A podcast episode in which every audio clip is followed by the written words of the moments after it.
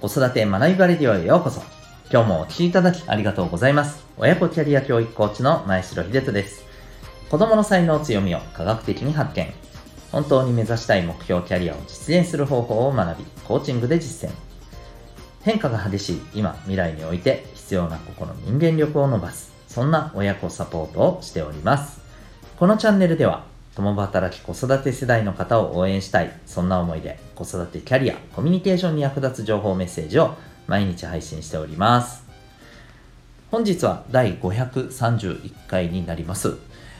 インフルエンサーという存在が出てきたことでというテーマでお送りしていきたいと思います。また、この放送では、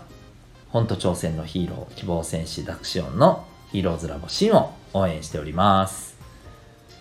はい。ということで本日もお送りしてまいります。本日のタイトルはですね、えー、なんか、はい。あのー、なんか SNS とか、ねえー、そういったことに関するお話なのかと思いきや、そうではなくてですね、うん、まあ、やっぱり、いろんなものが変化していっても、あこういうことって起きるんだなというですね、えー、お話でございます。えっと、何かというとですね、最近見かけた記事なんですけど、えー、インフルエンサーの、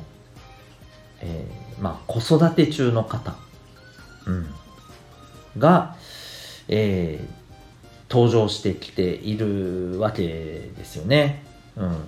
まあ、それこそあの、うちの娘もよく見てる YouTube の中で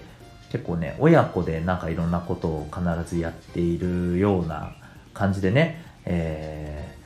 ー、まあ結構ねフォロワー数もいて有名になっているような、まあ、チャンネルもあります。うん、で、えー、まあ、いわばこうインフルエンサーとなる子育て中の方がたくさん出てきたことによってですねやっぱりこういうお子さんの苦悩っていうのも出てきているみたいですね。まあね、あの聞けばすぐ、あ、なるほど、そりゃそうだよねってあの想像できることなんですけど、いわば、まあ、お子さんがですね、要するにコンテンツとして、まあ、消耗させられて、親によってですね、うん、で苦しんでいるという、そんな、まあ、事例もあるんですよというお話なんですね。僕が見たこの記事、えっ、ー、と、ギガ人というですね、えー、ウェブサイトへの記事なんですけれども、えー、インフルエンサーの親によって、えー、自分の生活がコンテンツ化されてしまった子供の苦しみというね、テーマで、はい、出てるんですけど、まあ、これ海外のですね、事例がいくつか載っているんですけど、ね、本当に例えばその一つで言うなら、えー、例えば、ね、あの女の子の、えー、両親がまあ動画投稿を始めてで、まあ、それによって結構自分自身の日常とかが全部ね動画でインターネットにまああのさらされている状況になるわけじゃないですか。うん、で結果としてでもこのチャンネルは非常にこうね、えー、受けて、はい、バズバズってなのかな要するに受けてフォロワーもねついて動画収益が非常に入ってで、えー、結果ですねえっ、ー、とまあ、保護者の方がもうこれを、えー、収益にして生きていこうということで仕事も辞めてもうこれ一本でやるようになってますますね。もういろんなものが要するに動画化されていて自分の生活のねいろんなものがでもう出たくないと言ってもいやそれだと、えー、今のこの生活はできなくなってしまうと反対されてまあ変な話ね。あのこれ本人がこういう言い方してるんですけど私が家族全員を養わなければならないって不公平だ、みたいなね、えー、ことをおっしゃってるんですね。すごく奇妙ですよね。うん。ね。はい。まあまあ、そんな状況もあったりすると。うん。これどうですかね。まあ、これはすごくエクストリームな事例だとは思うのですけれども、まあ多少なりともね例えば親の意向でまあなんだろう YouTube だったり TikTok だったりっていうところに出ていてまあ、結果ね、それ自体はすごく喜ばれていたりするんですだろうけれど、本人は実はすごく不快感があったり、なんかやっぱりね、プレッシャーだったりね、うん、なんかストレスがかかっていたりして、本来だったら、うん、もうちょっとあまりやりたくないんだけれども、親のこと考えると出なきゃいけないのかな、みたいなね、感じでやってたりする。まあ、そういうことが、実は、まあ、多少なりとも、あちこちあるのかなと思ったり、うんまあ、例えばですね、あの、なんか一緒に撮った写真をね、あの、こう、SNS に投稿するとかですね、あの保護者の方。そ、そんなのだったらまだね、もちろんあの個人のね、あれとかそういうこともも含めて、まあ、そこはね、ちゃんと確認する必要は当然ありますけども、はい。えー、それぐらいならまだしもやっぱり動画とかにもなってくるとね、ますますなんか、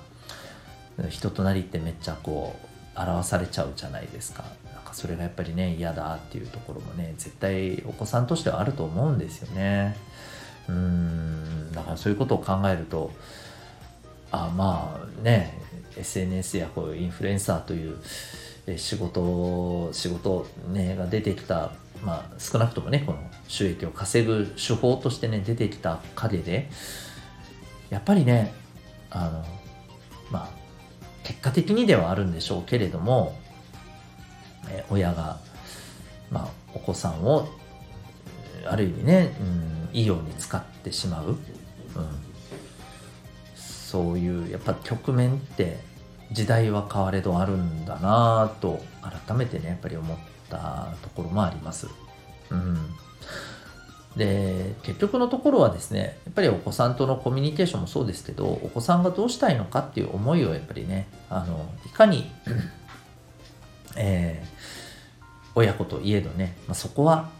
一人の人間と人間なわけじゃないですか。うん、僕はやっぱりそこは絶対大事だと思うんですよね。あの、なんか、ここだけ切り取られると、とってもなんか、あの、冷たい印象っていうかね、あるかもしれないんですけど、僕は正直、えー、親子であってもそこは、うん、別々の人間であって、えー、違うところがあったり、考え方がね、違うところがあったり、うん、まあ、あの、どう、どうやったって合わないっていうところがあったり、そんなのは当然だと思うんですよね。うん。だからこそそれを認め合って、えー、一つのね、あの、本当に屋根の下で、え長い時間、えー、一緒に生活していくっていうところを考えた時に、そこはやっぱりね、大事だと思うんですよ。うん、親子だろうが何だろうが。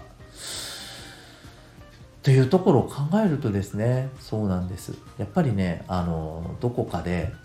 えーこうどんな形でねこう働き方とか社会の、え、様子っていうのがテクノロジーによって変わっても人間関係っていうところで根本は一緒なんだなというふうに、うん、思いましたので改めてね、はいえー、まあ、今回のところで僕が言いたいこととしては、うん、親と子って家族でも血がつながっていてもそれでもやっぱりね別の人間なんですよ。うんあくまで別々の人生を生きる人間なんです。今この時期が同じ、え時間を過ごすことが多いっていう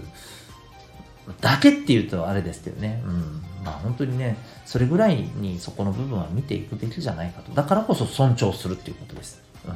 だからこそ尊重する。お互いを尊重してっていうことが重要だと思います。はい。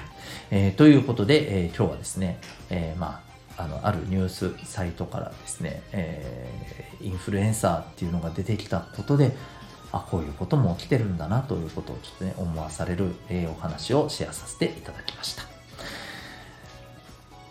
今日も最後までお聴きいただきありがとうございました。あ最後にお知らせが一つありました。えー、来週ですね、えっ、ー、と、指紋のセミナーを毎週ね、えー、行っておりまして、えー、生まれつきの脳の特性がわかるというね、えー、指紋の分析の、まあ、セミナーなんですけれども、えっ、ー、と、席がですね、もう結構わずかになってきているので、えー、興味ある方はですね、ウェブサイトへのリンク、えー、概要欄貼ってるので、ご覧になってみてください。全国どこからでも受講可能ですので、はい、あの、お気軽に、えー、興味ある方はお問い合わせもお願いいたします。それでは最後までお聴きいただきありがとうございました。また次回の放送でお会いいたしましょう。学び大きい一日を